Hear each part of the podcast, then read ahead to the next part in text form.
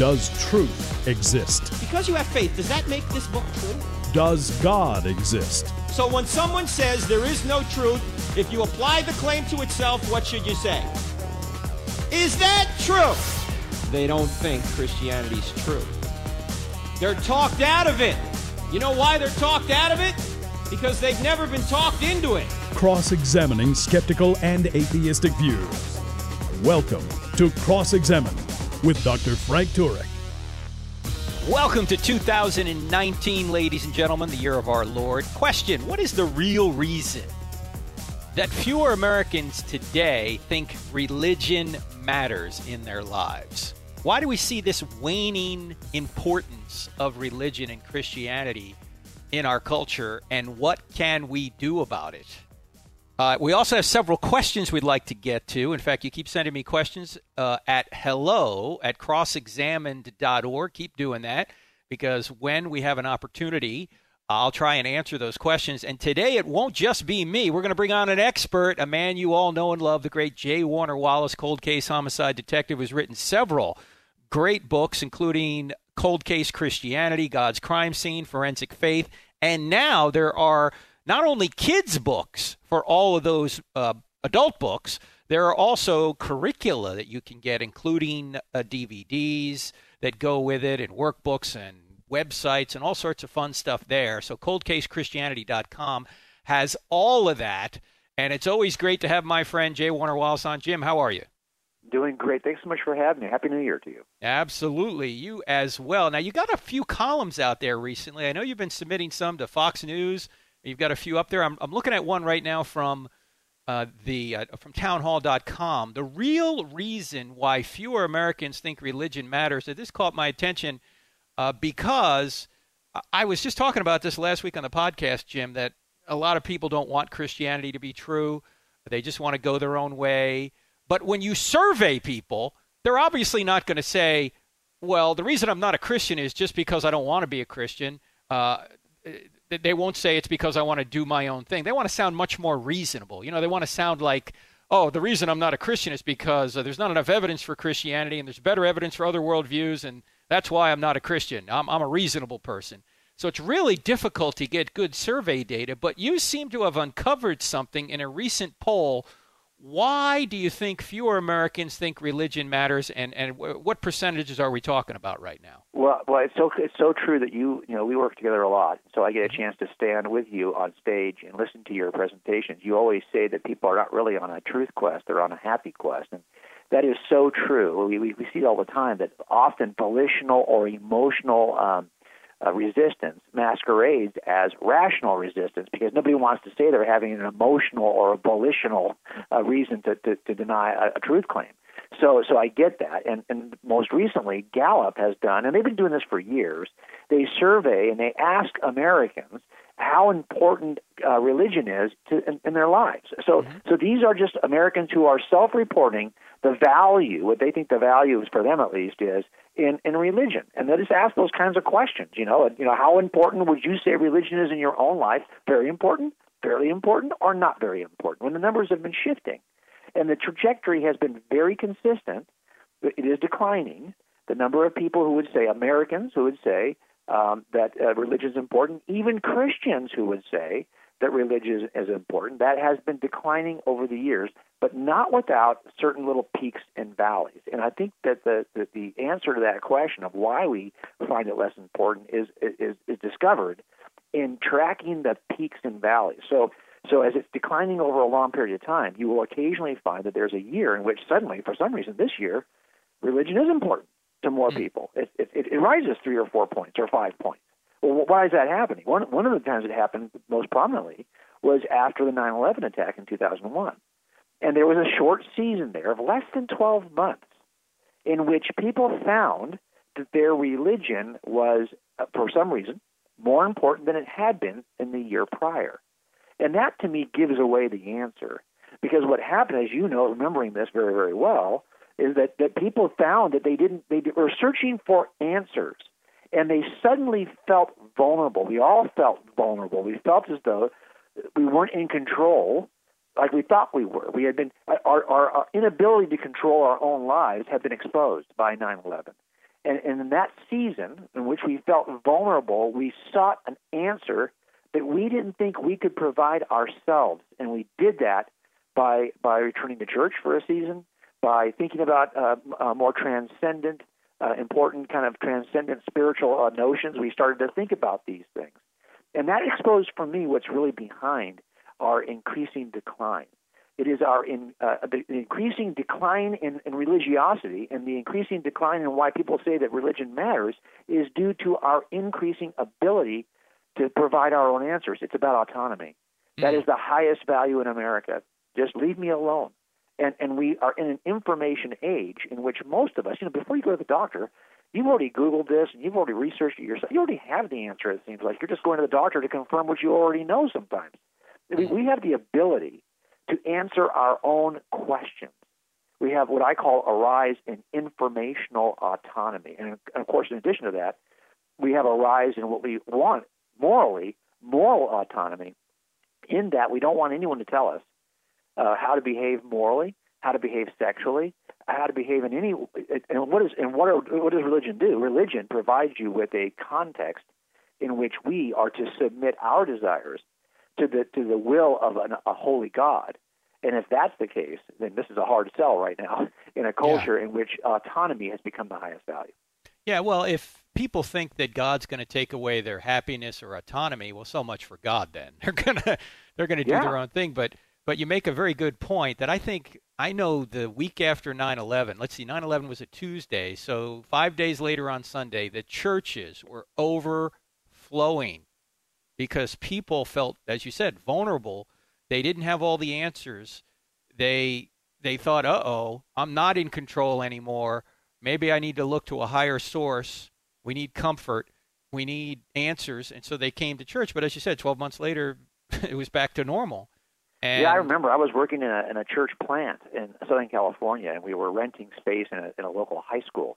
And I was working as the children's pastor. I wasn't even the youth pastor yet and 9/11 occurs, and and we thought maybe this church is actually going to make it because the next weekend we actually right. had attendance that we'd never seen before, and uh-huh. of course within a month it was back to normal. Within two months, for sure, it was back to normal. So once people get a sense that they are back in control, and we have a mm-hmm. short memory for these kinds of things, uh, we we start to drift away from the source of all infinite knowledge. Once we start thinking, and let's face it, we are in a culture that technologically is making us more and more autonomous. And, and we, we think we have all the answers. I mean, most of the reason why I was an atheist for as long as I was an atheist until I was about 35 is because I believed that science could provide me with all of the answers. And the more we think that, the more we think we can find the answer online, the more we think that science can provide us with all the answers we used to rely on God for, the less we're going to be, we're not going to see God as important in our lives. And and that that that number is consistently. Now, uh, the, the bright news is that still uh, the majority of us do think that religion matters, mm. but um, this, it is declining. And and if you look and you go back several generations, you'll see that the, the decline is pretty dramatic. So so I think it is time. But I, I always have hope that we still have a culture that is interested in such things. It's just time for us to show that Christianity has answers that you're not going to find on the internet that it has transcendent answers that, that are only available if you investigate the Christian worldview. But uh, if we're not, as leaders in the church, if we're not willing to show that that is the case, if we're just going to toss out our information like as everybody else is, as an equal, then, then good luck trying to convince a world that thinks they can find the answers on their own. We've got to show that Christianity uniquely answers the questions we all have. Or if we're just going to say that Christianity is uh, just a matter of making your life better here on earth, well, you can make your life better here on earth by doing your own thing, at least temporarily, right? That's right. And uh, the problem is, is, uh, I mean, you can you can do something that's very fun over the short term, but over the long term, it's a disaster. And this is why, of course, Solomon or whoever the proverb writer says there's a way that seems right to a man, but the way ends in death. What's the right way to live? Well, we're going to talk more with my friend J. Warner Wallace. We're coming up on a hard break here. My friend, my name is uh, Frank Turek. You're listening to Cross Examined with Frank Turek on the American Family Radio Network. Much more with Jim, including some of your questions. So don't go away. Back in two.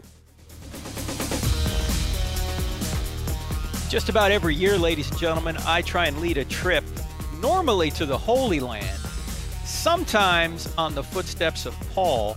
This year, April 2019, we're going to do the footsteps of Paul. We're going to start in Rome, and we're going to get on a ship and make our way through the Greek islands all the way to Athens and Corinth and that whole area there. It's going to be a wonderful time. I just learned from the trip organizer, though, who who uh, puts it together for us, that we're down to the last few seats, and basically January 14th is the last day or so that you can get on this trip. So if you're on the fence, you need to you need to go online right now and uh, make a decision as to whether or not you're going to come because we're filling up very quickly. I just I just spoke to her yesterday and she said, "Whoa, we're we're almost full and we got to make a decision by January 14th." So if you really want to be a part of the trip and I hope you do, it's going to be a wonderful time.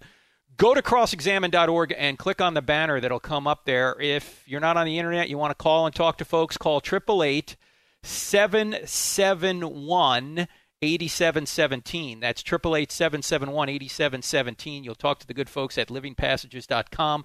They'll tell you all the details. That's this April. We go about April 20th. It's like uh, Easter uh, right through about, I want to say May 3rd or 4th. It's going to be a wonderful time. Perfect time to be in the Med. Not too hot, but the weather's going to be very good. And I love a cruise because if you've never been on a cruise, uh, you just wake up in a new port every day. You're refreshed you don't have to drag your luggage everywhere like you do when you're on a land cruise. Uh, so it's really refreshing. It's a lot of fun. The food is great. The environment's great. And uh, we're just going to enjoy it. And we're going to see some great biblical sites and also some just some beautiful sites like the, the, the island of Santorini, Rhodes, Mykonos, these kinds of places. Just a wonderful tour. Been on it a couple times. Hope you can join us. Again, go to crossexamine.org, click on the banner that'll you see come up right there and get on that trip before the 14th. Otherwise, it's going to close down. All right, we're talking to my friend J. Warner Wallace, the cold case homicide detective, coldcasechristianity.com. And Jim, before we go back to that article and the moral autonomy that people want, I want people to I want people to know about your new revamped um, app because uh, you've really revamped this thing and we have some some quick answers on our app, but you also have a, a, a new section on that app that kind of does the same thing, only in a maybe maybe a more robust way. What is that?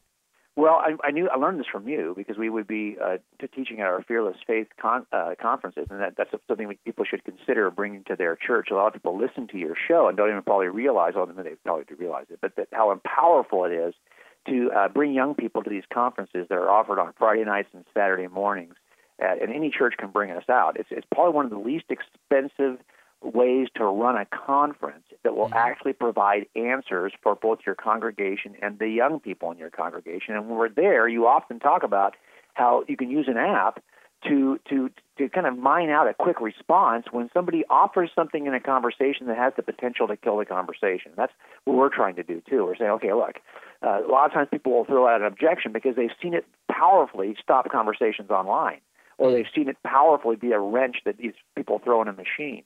And then how do you get past that that objection? And so I was, I was thinking, okay, I, if we're going to do it on a phone app, it has to be really a one screen answer, right? You, you, if it requires you to scroll through the one screen or to hit more than one link to get through this, it's probably not going to work. So, so what I've tried to do is provide, you know, 150 to 200 word answers, responses that are conversational, that involve questions that you can ask back to move past the objection. And each objection we're going to target the first 50 uh, objections. We're about halfway through. We've got 25 online now.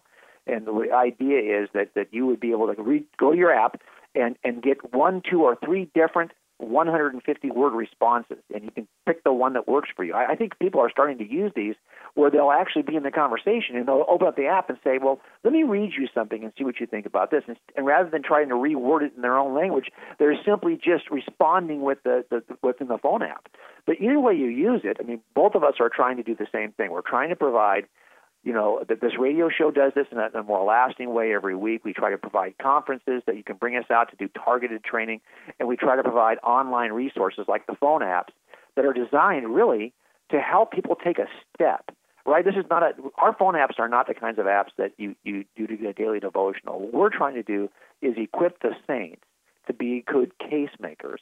Right. Because again, that's part of the problem we're seeing even in these surveys is that people think that unless the worldview can offer answers to the questions I have, it's not worth my time. And you see this, for example, right? We talked about the poll, the Gallup poll. It surveyed the degree to which Americans think that religion can answer questions. Because one of the questions they, they asked is, do you think that the religion can answer the questions related to today's problems? And for the first time in more than six decades, less than half of Americans, 46%, said that, yes, religion can answer all or most of today's problems. More people are divided today over this issue. They do not believe that religion can answer today's questions about what mm. ails us as a society. Mm-hmm. Well, that's what we're trying to do here. We're trying to provide answers because we do think it does. And that's where I think you, you, you see that, and, and that's why when that if you don't think that, that that religion offers answers to even your moral questions, well then why in the world would you behave according to the morals that are taught in Christianity? And again, it gives rise to this moral autonomy. And we're looking here at Jim's new uh, upgrade to his app. It's the Cold Case Christianity app, and I'm looking right now, Jim. I love the way you got this set up. Rapid responses. There's a whole section here. Check this out, ladies and gentlemen. These are are objections to Christianity that Jim has a rapid response to. Who created God? Science explains the universe. Science explains fine tuning. Science explains the origin of life. Science explains biology. These are all science, obviously related. Science explains free will. Evil disproves God. Jesus didn't think he was God. The Gospels weren't written by eyewitnesses. You can't trust the Gospel authors. They lied about the resurrection, etc., etc., etc. He goes on with all these, and they're right here. How do they get this app, Jim? It's like anything else, right? You're on the Android marketplace or in uh, iTunes store, and you can download it for free. With both of us have done this. We've tried to to hit the two platforms that are the most robust in phones.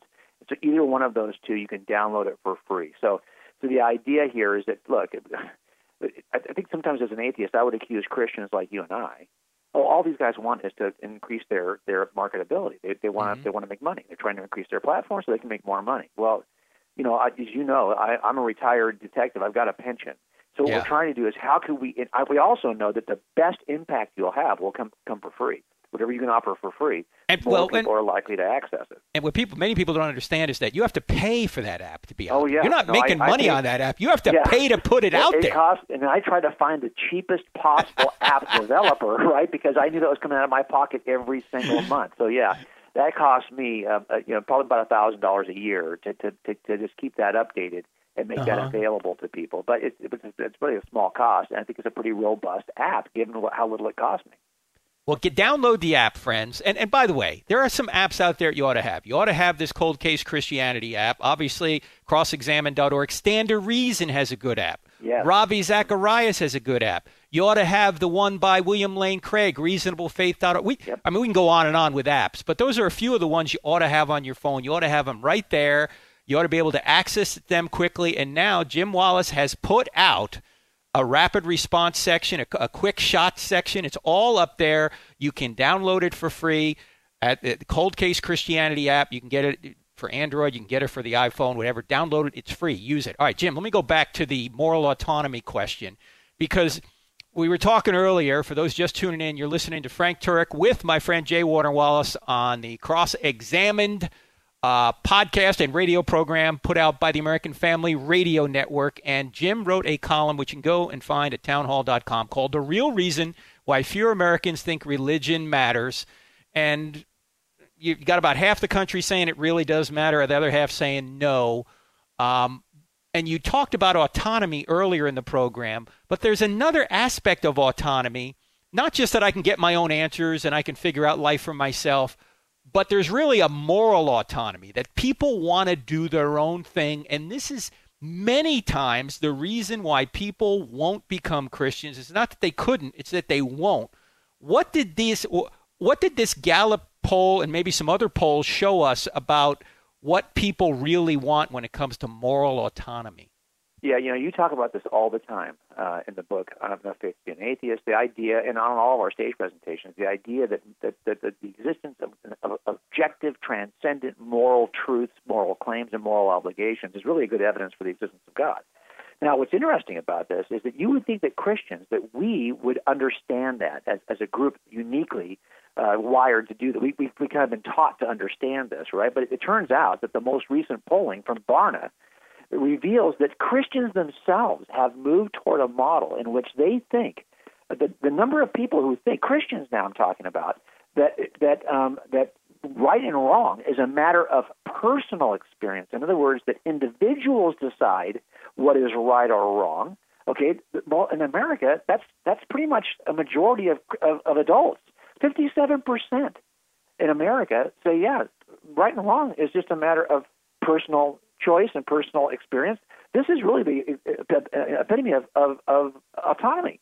This is the idea that I get moral autonomy. I get to decide what is right and wrong. Hey, Jim, now, let me now, ask you a question about that, though. Yeah. I just want to make sure because you know a lot of times this, it's how they ask the question that can be confusing. Was yeah. the question asked in such a way that the person might answer that my personal experience can help me discover what the objective right thing is, or was the question asked in such a way that the people said, my personal experience is all I need to determine right and wrong for myself? Yes, no, it's actually does moral right or wrong depend on what individuals believe, what societies believe, or what uh-huh. God believes? So oh, okay. The people. So I'll give you an example of this. There's a Gen Z uh, study done last year. Uh-huh. And these are the teenagers, right? These are the, the youngest amongst us. That generation, by the way, within about five years, will be the largest demographic generation in America. They outnumber boomers. They're not yet, but they're going to. Gen X, they outnumber millennials. So they're a large group of, of young people who are coming up in the church. And those Gen Z believers who are coming up in the church, okay, are really likely to believe that, that uh, more likely to believe than other generations that what is morally right and wrong, number one, changes over time based on society. Mm-hmm. That group is, believes that more than any other group in our, our country. Gen Z believes that. And two, what is right or wrong depends on what an individual believes. That just came out of a study last year that Barna did on strictly Gen Z. We've got some work to do because it turns out that, that the, the, the kids the kids we are raising are probably not agreeing with their parents or their grandparents about the foundation of moral truth. And mm. that's that's that's that believe it or not, that's just going to feed into because again, what is it we, we have classically and traditionally turned to religion to help us with? Of course, for salvation. But then once you're saved and you're being guided in your Christian life, it's about moral choices. Mm-hmm. We're talking to J. Warner Wallace, who's written Cold Case Christianity and God's Crime Scene and Forensic Faith and kids' books that go with that and also curricula. He's got a brand new updated app you need to get. We're talking about moral autonomy, why fewer people are thinking religion is important to them. And we're going to talk about that and other questions right after the break. You're listening to Cross Examine with Frank Turek on the AFR Talk Radio Network back in two.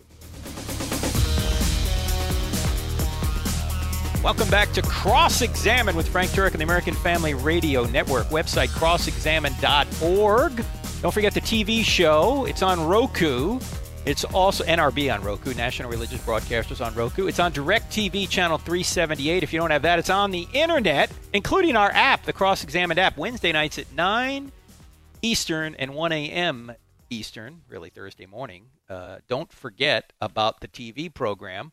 Also, download the app. We're talking to my friend J. Warner Wallace. And one more thing before I go back to Jim, and that is I'm going to be in New Orleans this week. Uh, the New Orleans uh, Baptist Seminary there has a week long apologetics compass, uh, conference, a week long. Uh, and I'm just there. What day am I there? I think I'm there Wednesday and Thursday. But the entire week, uh, they've got Gary Habermas, they've got Richard Howe, they've got Craig Hazen, uh, they've got several other speakers you're not going to want to miss. So go to our website, crossexamine.org, click on events. You'll see uh, that there. If you're anywhere near New Orleans, love to see you. And I'm sure the other folks would like to see you as well. It's a whole week long, uh, put on by uh, Bob Stewart down there. Great, great gentleman, great apologist, apologist down there who I think may teach at the seminary down there. And uh, that's coming up. Also, a little bit later in the month, I'll be at Ohio State and I'll be at a, a, church in, I believe, Westerville. In fact, I got to look that up myself. Where am I going? Uh, I'll get you the details later, but it's all on the website, crossexamine.org. You can click on calendar there. You can also see uh, J. Warner Wallace's calendar at crossexamine.org, or you can check him out at uh, his website, coldcasechristianity.com. So, hope to see you guys either in New Orleans or up in Ohio later this month. Now, uh, Jim, we've got, as you've seen in the surveys, uh, even the Christian Christians are saying that well, morality is whatever I want it really to be. I get to decide morally what's right and wrong. How can we disabuse Christians of that notion? Well, I think uh, one of the ways you do it is, is recognize that although we say this, and although a lot of us will say it, uh, none of us really live it. you know, it's not it's not a right. consistent. All of us have something that we value so much that we would say that's not a matter of opinion. It's just a matter of knowing the person you're talking to well enough to identify what it is that they hold of a high value, and then show them that hey, so is that just a matter of opinion? This thing that you regard, and also we, we, we would say that there are some injustices that have been corrected in the course of history. The Mm-hmm. way, for example, we treated African Americans prior to the civil rights movement. Now, look, if you'd have polled uh, culture, you'd have found that the vast majority of Americans agreed with the way things were. Right. So how is it we can reform that kind of a situation? If, if, if again, if individuals get to decide these kinds of things, then who am I to tell any individual that they're not thinking clearly on the issue? Yet clearly, most of us would say, and I think the person you're talking to would say, well, no, that, that they were they were wrong. There were some moral wrongs that needed to be corrected. Are we saying back when slavery was uh, was was was uh, accepted by the vast majority of people in a country, it was therefore okay? Well, no. Of course, we would say that individuals don't decide if that kind of thing is okay. It is okay or not okay based on a transcendent standard that actually transcends culture.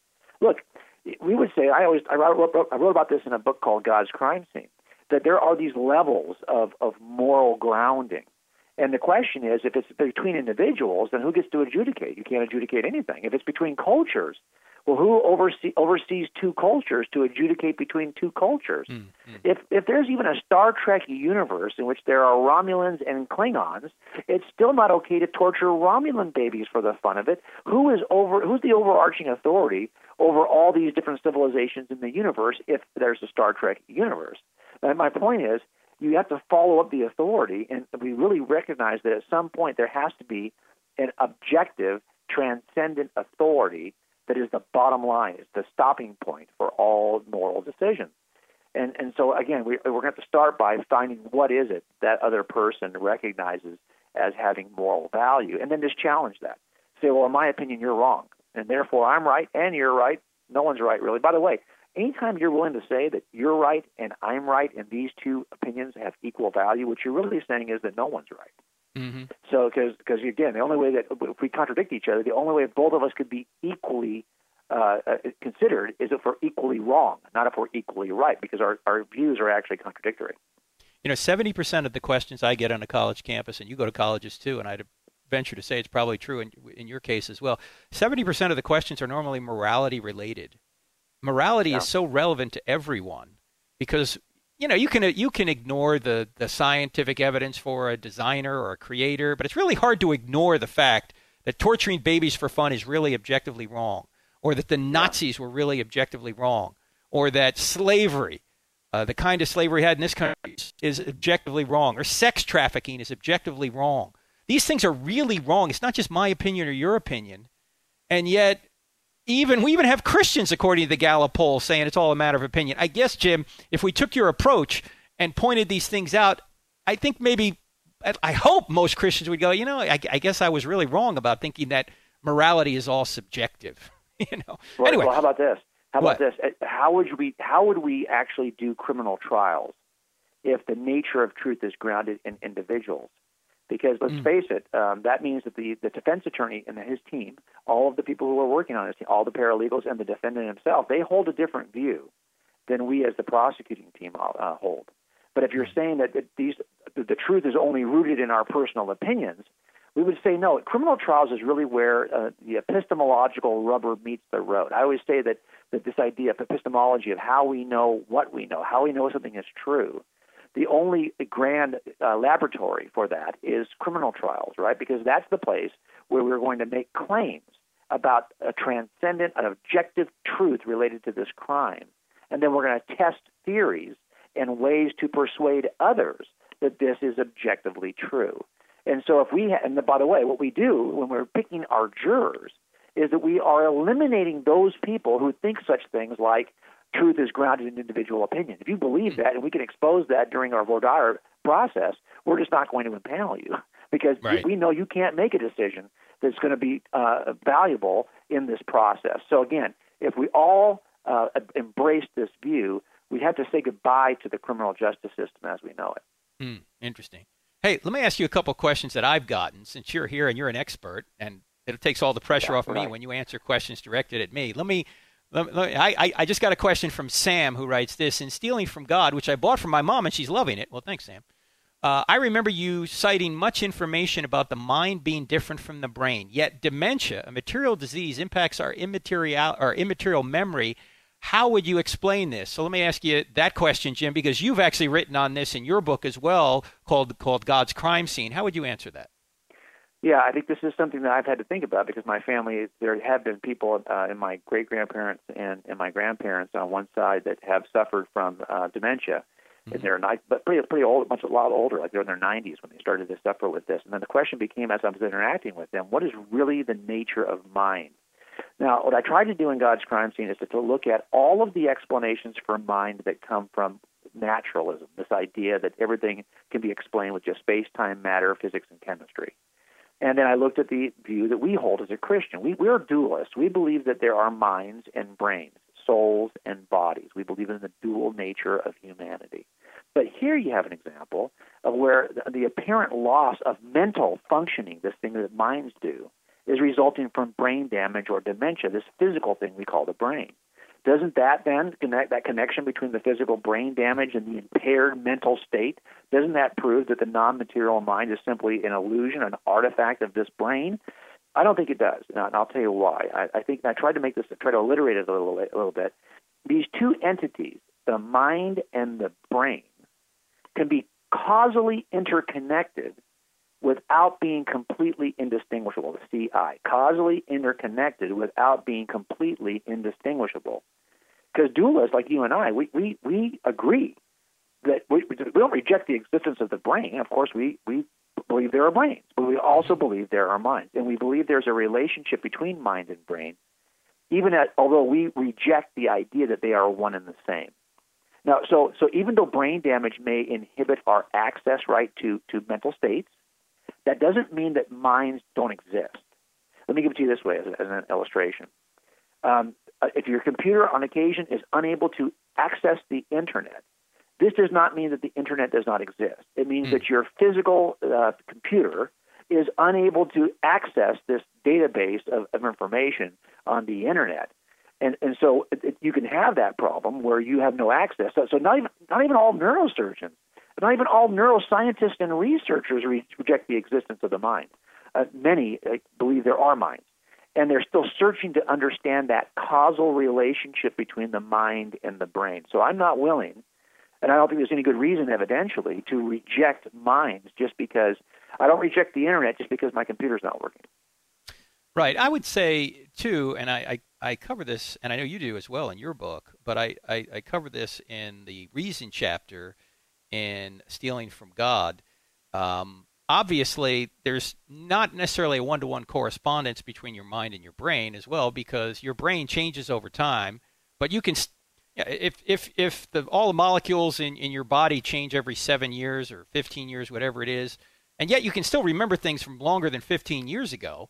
Obviously, there's not a one to one correspondence between the mind and the brain the, it seems to me that the brain is kind of the instrument that we use to get the mind. So if you damage the instrument, you'll damage the mind. But that doesn't mean the mind and the brain are the same. And it also yeah, seems to me that from the very of ca- right, it's the idea of causal interconnect. Now, I will say right. this to you though: mm-hmm. it is true from making a case for soul that our bodies, right, they, they we are we replace cells at a pretty rapid rate, but that is not yeah. true of brain cells. Mm-hmm. Brain cells don't do that, and that and that is why they can make this case that hey, yeah, you have a memory because you're using the same brain cells you were for years. Mm-hmm. Now, okay, fine. Again, it comes down to is the computer all there is once you open the internet? Of course not. You have to figure out well, what is it? Well, if I can't access the internet, it's either the internet is down, or my my router's not working, or the computer's. There's several uh, steps between these two things, and I think that you may have uh, immaterial mental thoughts.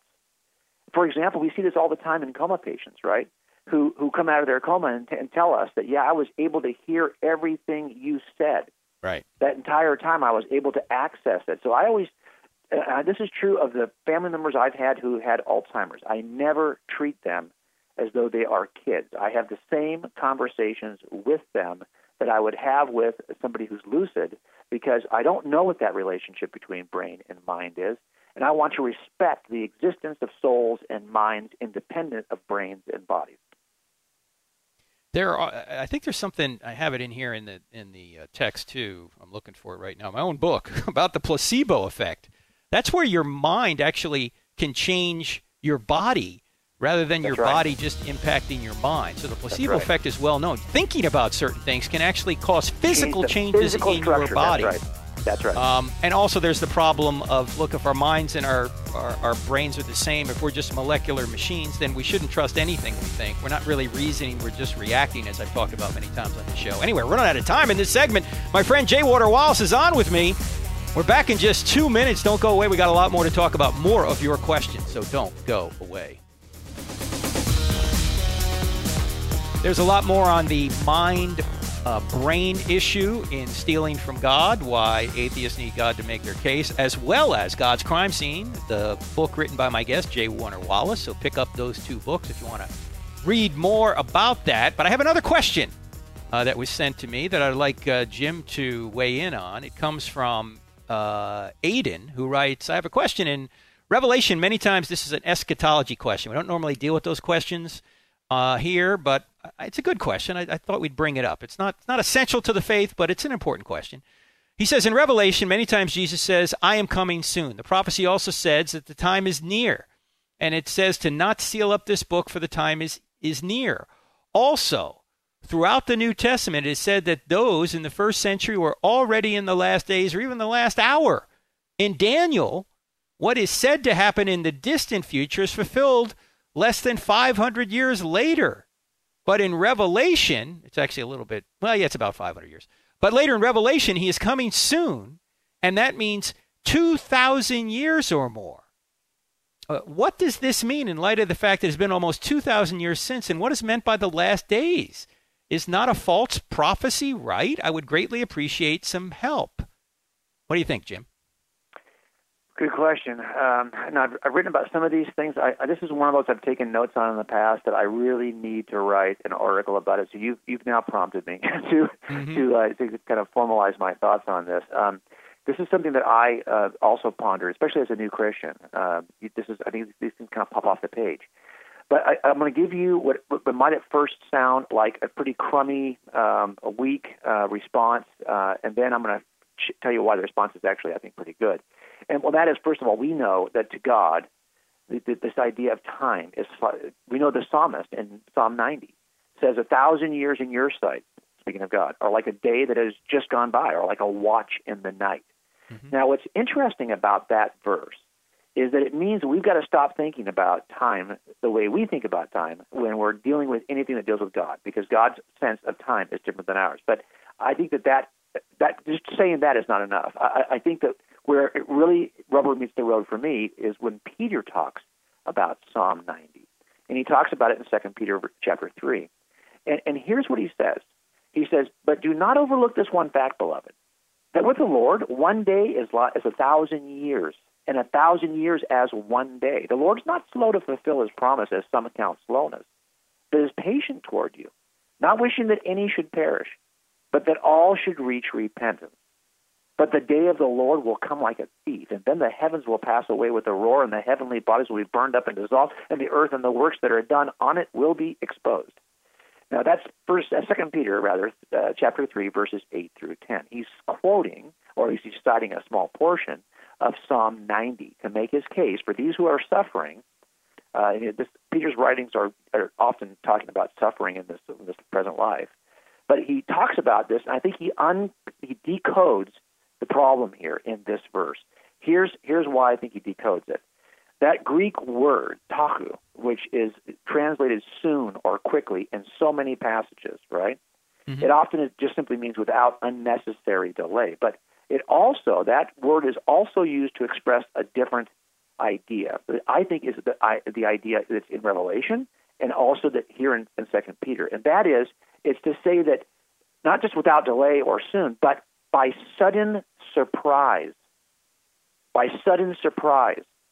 Now, if it's, if it's interpreted that way, then the 2,000 years doesn't really matter because it's not about he's going to come back soon. He's going to come back suddenly. And we know that's the, the context in which Peter's using it because he says, the day of the Lord will come like a thief. You're not going to know when it comes. Mm. And the idea here for Peter was, this is not the time for you to, to, to, to, to surrender, to walk away from your faith because it doesn't feel like God's uh, moving enough. You want to be found waiting, found ready, because that day is going to come quickly by surprise. You're not going to know when it's going to come, and we're told that that you're not going to know when it's going to come. Matthew says it this way in chapter 24 Therefore, you must all be ready, for the Son of Man is coming at an hour you do not expect. So I always think any effort to figure out what the hour is would, would basically be calling Jesus a liar here because he's saying, no, you, you're not to yeah. expect that. It's yeah. going to come suddenly. And if that's the context in which this is meant, and I believe it is, well, then I'm not looking, I don't care how many years have gone by. That's not the point of the verse. Though. The point is you need to be ready because it could be any time. I'll tell you this, Frank. I have worked so many homicide scenes, but more importantly, they call us out on all the death scenes to see, make sure some of these are kind of suspicious. Do you think this is a homicide? So they will call us out. Every DBR, dead body report, comes across my desk. I've got to look at it and say, okay, now this is nothing. This is a natural. This is good. This is good. We're okay. And if something looks suspicious, then we, we open a case. But I will tell you, having watched how people are caught in their final, what it is people are doing when they suddenly have that heart attack or stroke. There are some embarrassing things that people are doing when they finally die. Hmm. And what we're told in these verses is that, hey, this could happen at any time. Do not be caught embarrassed because of what you're doing or what you've th- thought in the last. Be, always be ready, both in your what your activities are and in your your mind and your heart because you're not going to get notice on this. It's going to happen suddenly. And that's, I think, the context of that Greek word as it's used in those verses. So when he says last days or last hour, would you think that that is better translated?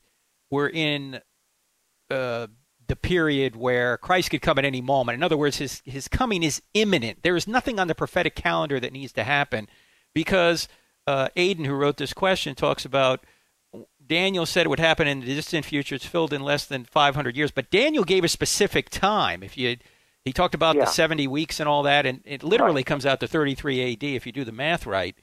But Revelation's not doing that. So does does last days, Jim, mean imminent in your view? Well, okay, so I think it's totally different when you look at Old Testament prophecies, which are very specific. Mm-hmm. And, and, and the reason why I don't treat New Testament writings that way is because Jesus told us not to. Mm-hmm. He's basically saying to us, just be ready, because mm-hmm. you will not. We're gonna. You're going to be surprised by this. The Paul puts it this way in First Thessalonians: For you yourselves are fully aware that the day of the Lord will come like a thief in the night. Peter says it that way. Paul says it that way. All the apostles it because they were taught well by the Master, who told them, "Don't be counting days. You ain't going to know when it's coming. It's going to surprise you." And if you think somebody's going to tell you exactly when it's going to happen, Shame on you. I told you not to do that because it's going to come when you do not expect. If you if there's a number of days that have been predicted, you would expect it then, wouldn't you? Right. right. And you're you're not to expect it. So so I think that I don't treat Old Testament prophecies. Yeah, it's it's great. Daniel's gave us a specific thing. It happened within a specific time to accomplish a specific purpose.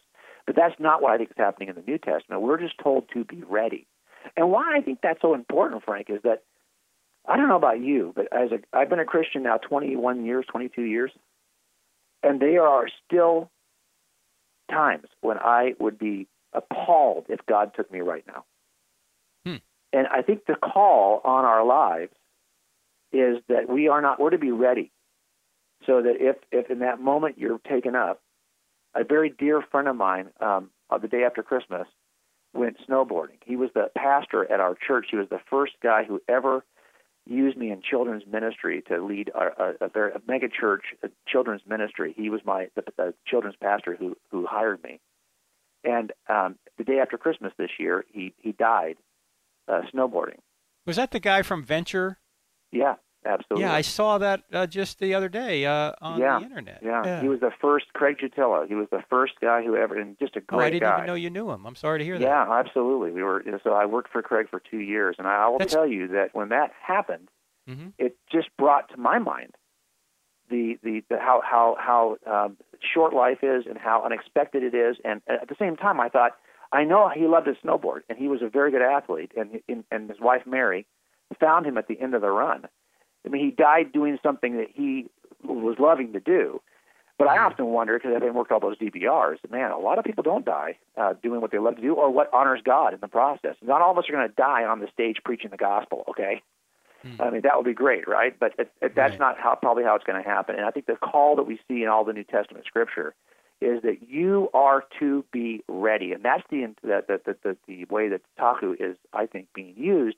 At least by Peter here, who's citing this, I think by Paul in First Thessalonians, I think that even when Jesus talks about it in this way, he's talking about, well, as he said, be ready because the Son of Man is coming in an hour that you do not expect. It's really sad too because there have been so many date setters over our lifetimes. You know, ever since Israel got back in the land, people have been saying, "Well, Christ is going to come in 88 and 88 yeah. reasons why Christ will come in 88. 89 yeah. reasons why he'll come in 89. 90 reasons why he'll come, you know. And this has been going on and on and on. I remember Dr. Geisler saying in class one day, he said, if Jesus didn't know as a man when he was coming back, then Hal Lindsey doesn't know either. right? Yeah, no kidding. Hal yeah, Lindsey wrote so that true. famous book, Late Great Planet Earth, which, by the way, brought a lot of people to Christ, even though it was wrong. No, which shows which, God uses that stuff. Yes, which, which shows you that one... God can even draw a straight line with a crooked stick, like He does with us, right? That's right, exactly, perfectly yeah. said. So, but anyway, yeah, we got to stop date setting. So that's a good insight on Revelation. So, Aiden, uh, go back and listen to this podcast again. Good question uh, from Aiden. We also answered the question about uh, the mind body issue. So, Jim, we're about out of time, but tell our listeners again where they can learn more about you and how they can get your app again. Well, you, a lot of our work is at the crossexamine.org uh, website. You can uh, get my schedule there as well. I'm also you can find me at, at coldcasechristianity.com, and that's a good place to kind of read the daily stuff that we're doing. But but I think that really, we do these articles, right? Because we think we can we can help you in 600 words, and we do apps because we want to help you in 150 words. And unfortunately, if you really want to learn, that's why we write books. We write books because we know that to really drill deep into these issues and to be ready, you're going to have to read something. So I hope that you you, you have read some of the great books. You you and I were both writing our books at the same time stealing from God and God's crime scene, and we would send these to each other. So I'm hoping they're kind of a one-two punch in, in addressing these issues. Well, that's great that those books are out there. Now, the app is out there, friends. Download it at uh, where you get apps. Look for the Cold Case Christianity app. All those quick shots in there, uh, the, uh, the very quick answer section that you're going to get a lot out of. You can also listen to Jim. He has a podcast as well, TV program as well. So listen to all that with J. Warner Wallace over there at coldcasechristianity.com. I'm Frank Turek. Great being with you. I want to remind you about the Footsteps of Paul trip. You want to be on it this year in April. You got to sign up by January 14th.